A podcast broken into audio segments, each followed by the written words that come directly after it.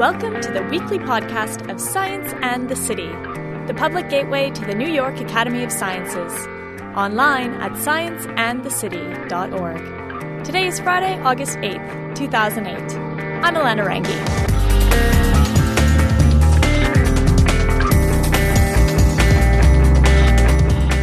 It's the fourth largest island in the world and one of the most biodiverse places on the planet. And yet, the last you probably heard about Madagascar was in its DreamWorks animated film form.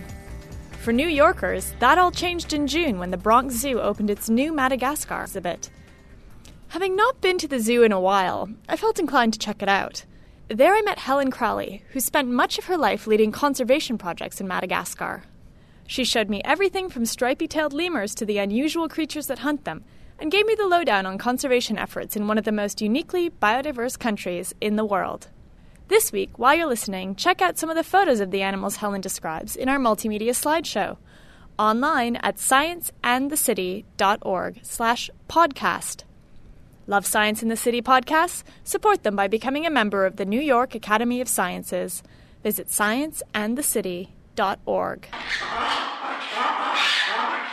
My name is Helen Crowley.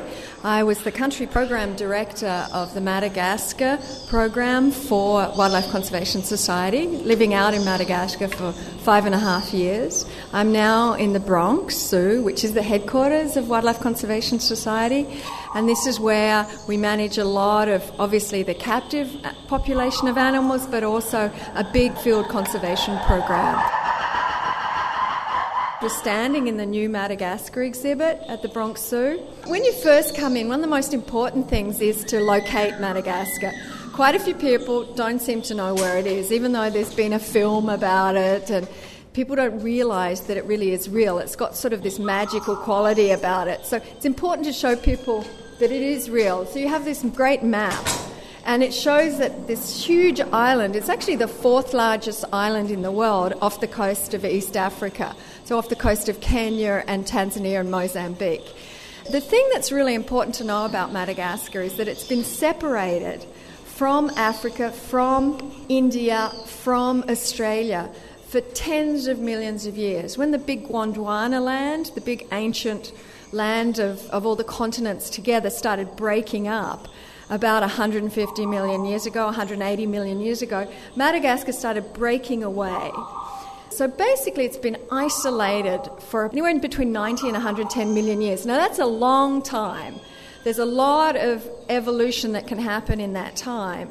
And so, it's a very important thing to understand about Madagascar. It's the island, it's the isolation, which has really provided a place where you get very, very unique assemblages of animals and plants. And basically, when you go to Madagascar, 90%, 9 out of 10 of every species you see, whether plant or animal, only occurs in Madagascar. I mean, I always loved animals. I always knew I wanted to be a, a wildlife biologist and do something out in Africa or somewhere. And I read Gerald Durrell books, and I don't know if you know, you know Gerald Durrell, maybe it's the era of my youth, but they're wonderful stories about animals and places and very funny and true stories about where he grew up, where he visited. And uh, he, in the 60s, would collected some rare animals and brought them to his zoo, which became famous. The Jersey Zoo in Jersey, the Channel Islands, became famous for captive breeding of endangered species in the 60s and 70s. That was very much what a lot of zoos did. And Gerald Durrell sort of kept inspiring me by reading these stories to go to these places. You know, and I read about Jane Goodall and Dian Fossey and Biruté Galdikas who worked on orangutans. And then I went to Jersey Zoo and I did a course on captive breeding. And in, during that, I fell in love with lemurs. They have the most beautiful lemurs. And so that's it, Madagascar. And being an island person, like from Tasmania, I thought that's the place. So I headed off there and uh, I met Alison Jolly, who's a famous primatologist that works on lemurs. And we got together and I ended up finding a project in managing a small reserve in the south. And from then on, things went from one thing to another and of course, I fell in love with Madagascar. There's a saying that if you drink the water there, you're always going to come back, and uh, you do. Okay, shall we head in? Yep.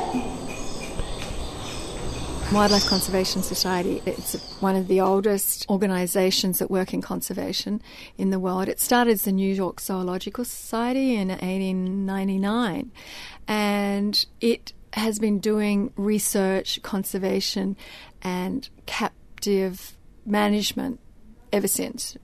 And more recently, it has started to a very big global conservation program over the last 20 years. And we now work in 70 countries around the world. And we have country programs in about 50 of those. So, what we have in Madagascar is a country program where we work on quite a lot of different projects from policy to environmental education to research. The first two years that I spent in Madagascar, I spent in this spiny forest, which is this dry forest down in the south of Madagascar, in the rain shadow area behind the eastern forests. So, on the eastern forest, you have the wet tropical forest, and as soon as you move over that into the flatter land, very, very dry. And it only gets something like 300 millimetres of rain a year. So, we're really talking a desert. And it's full of baobabs and these spiny plants that are called Alluaudia. The family is Didieraceae, and again, it's one of these families of plants that are only found in Madagascar. It looks like a cactus, but in fact, it's a woody plant. It's very important for the people that live there because they use it to make charcoal for their cooking and their heating, and they use it to build their houses. You have ring-tailed lemurs that live in big family groups along the edges of rivers in this forest. Lemurs are, are primates, and they're only found in Madagascar. They're, sometimes they're described as the very like the ancient form of primate that then later evolved into monkeys and apes and so on. But in Madagascar, they stayed and they evolved into this group of primates, but that look have a lot of ancestral features. They have like a wet nose, like a dog. They use a lot of scent as a communication and so on. So they have things that are very different to other groups of primates. They'll come out in a minute. The ringtails are very distinctive, you can't miss them. A friend of mine, a great lemur biologist called Alison Jolly, who has spent decades in Madagascar studying ringtail lemurs, calls them a lemur designed in France because they're very chic looking. There's oh, beautiful faces, little foxy faces with black raccoon like faces, and then beautiful black and white stripy tails that are like a question mark. They've just been let out after sleeping in the back during the night, and now they're excited. The interesting thing about this lemur species is that it's a female dominated species, so it's the girls that run the show. It's the, it's the, the girls, it's the mums and their daughters, it's the aunts and the nieces that really run the show. That means they determine where they go, what they do. They're the first to the resources, they're the first to the water, they're the first to the food, and they have to eat first, and then the boys have to wait. So they're very, really interesting social system, and you can find them in groups of anything from four up to 24. Their hands, their hands and feet are just lovely. I mean, they're primate hands, although a little different to, to more evolved primates. There aren't that many predators of lemurs. Sure, small lemurs, you know, there's hawks and there are owls and things like that for small lemurs, and there is a type of raptor that looks for the lemurs that live in tree trunks and so on and so forth, that forages around there to find lemurs. So there are some predators historically, there probably were more predators. There probably were very big type of raptors, but there aren't many in Madagascar, and that's sort of part of the uniqueness of the fauna there. But this guy is really fantastic. Well, this girl that we're looking at is a fossa or a fuso. This is the most bizarre animal, very beautiful, I think, but very weird looking. And this animal it looks like a mixture of a panther, of a dog, of um, what would you say? You can see it here. Yeah, she's sleeping, so it's hard to see. There's a picture over there. She's curled up. They live pretty solitary. They're really good at climbing trees, and they basically chase lemurs through the trees. And they've got these long tails that help them balance, and they basically chase the sifaka, or in the dry forest, through the trees to catch them to eat them.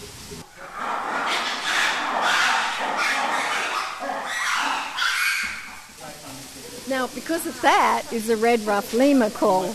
That's like wow, I'm out. What's going on? Here I am. Something, something's upsetting me, or something's just not right. So they just want to let each other know where they are. Also with that call, it's like they're active, and they're, they're really active here. They've come out and they're having breakfast. And these guys are very beautiful. These are fluffy, russet red with tufty ears and long black tails. You have to come and see these ones to really appreciate how uh, exquisite they are. And they live in one part of Madagascar. They live in the northeast of Madagascar in Masoala Peninsula, the big hook on Madagascar. And it's very lush rainforest, and that's where they live. They eat the fruit and the leaves of the rainforest high in the canopy. Now, Masoala is a very special area. It's one of the richest areas in, for plants and animals in Madagascar. And that actually is the area where Wildlife Conservation Society started its conservation work and helped create a national park there that there wasn't there before in 1997. And we've been there ever since. The country program in Madagascar is about 90 Malagasy national staff and several different sites. The place we started in Madagascar was in Masoala Peninsula in the early 90s. Claire Kremen, who's now a professor at Berkeley, started there doing research on butterflies and butterfly diversity and found that this was incredible, this place. It had not just amazing butterflies, it had amazing everything. And she was funded by WCS, and like a lot of WCS projects, they often start as a research well, back in the day they did, and then they grow into a conservation program because you find these beautiful places and you think, okay, we've got to keep these beautiful places. Let's not just stay researchers. Let's do more. So that's why Claire helped guide it towards being created as a national park, and then her successor Matthew took that on and so by 1997, it became the largest national park in Madagascar, and the first one that was really designed in a very sort of careful way where it looked at where people were living and their needs and then what we needed to save as far as biodiversity. So that is a very special place, and we continue to work there and we continue to um, strengthen the program, strengthen the relationships with the communities, strengthen the research, and work very closely with the National Parks Authority so that they can take on more and more of the management. There is now this new program that has come out of Masoala called Makira. And that is very interesting because that's a different way of tackling protected areas. We're working much more sort of from the outside in, which is what conservationists are doing more and more, working with the communities around as sort of a green belt of protection for this core forest within. And then the other important thing about Makira was that it was one of the first protected areas to be launched and to be worked on after the Durban Vision. Now, the Durban Vision was a vision of the President of Madagascar, a vision of sustainable development conservation that he launched at the World Parks Congress in Durban, South Africa in 2003. And he committed to triple the protected areas of Madagascar, to triple the area from 2 million hectares to 6 million hectares, which is a pretty impressive thing to do in a country like Madagascar. And it's an inspiring thing, and I think other countries around the world who are more developed could learn something from that. So that would mean 10% of the land surface would be protected in some way, shape, or form. Because there is not much forest left, that's a big percentage of the remaining forest. We think we've lost about 80% of the forest in Madagascar, so we've only got 15 20% left. So Makira is a new model for conservation in Madagascar and is looking at the ways that we can work with communities in different ways, different approaches to do conservation and to improve livelihoods. There's this great exhibit here where there's a huge egg, absolutely huge, and when you touch it, behind it, you see what laid the egg. There's basically like an x ray of what laid the egg. And what laid the egg was a giant elephant bird. The egg is the biggest egg ever, as far as we know, ever in history, and certainly in the recent history. Apparently, you can make something like 300 omelettes out of it, but I don't think anyone's tried. And the giant elephant bird lived across the plains of Madagascar until quite recently, until several hundred years ago. Early explorers talk about it, and it was probably a combination of being hunted out and losing its habitat to fire and so on, that it died out. There've lots of skeletons of the elephant bird that they've found, and from that they can tell how big the egg would have been. And you know, in southern Madagascar, you can walk around and actually find big bits of this eggshell. That's one of the species that has become extinct in the last several hundred years. This is where I have to be realistic. I think we're on the cusp of turning it because of this presidential and government mandate and commitment to make more protected areas and to and that that is fundamental to the development of their country that the protection of natural environments is an important part of developing because we need those environmental services and we need the way that we're doing conservation to work with local communities. So I think we're heading in the right direction.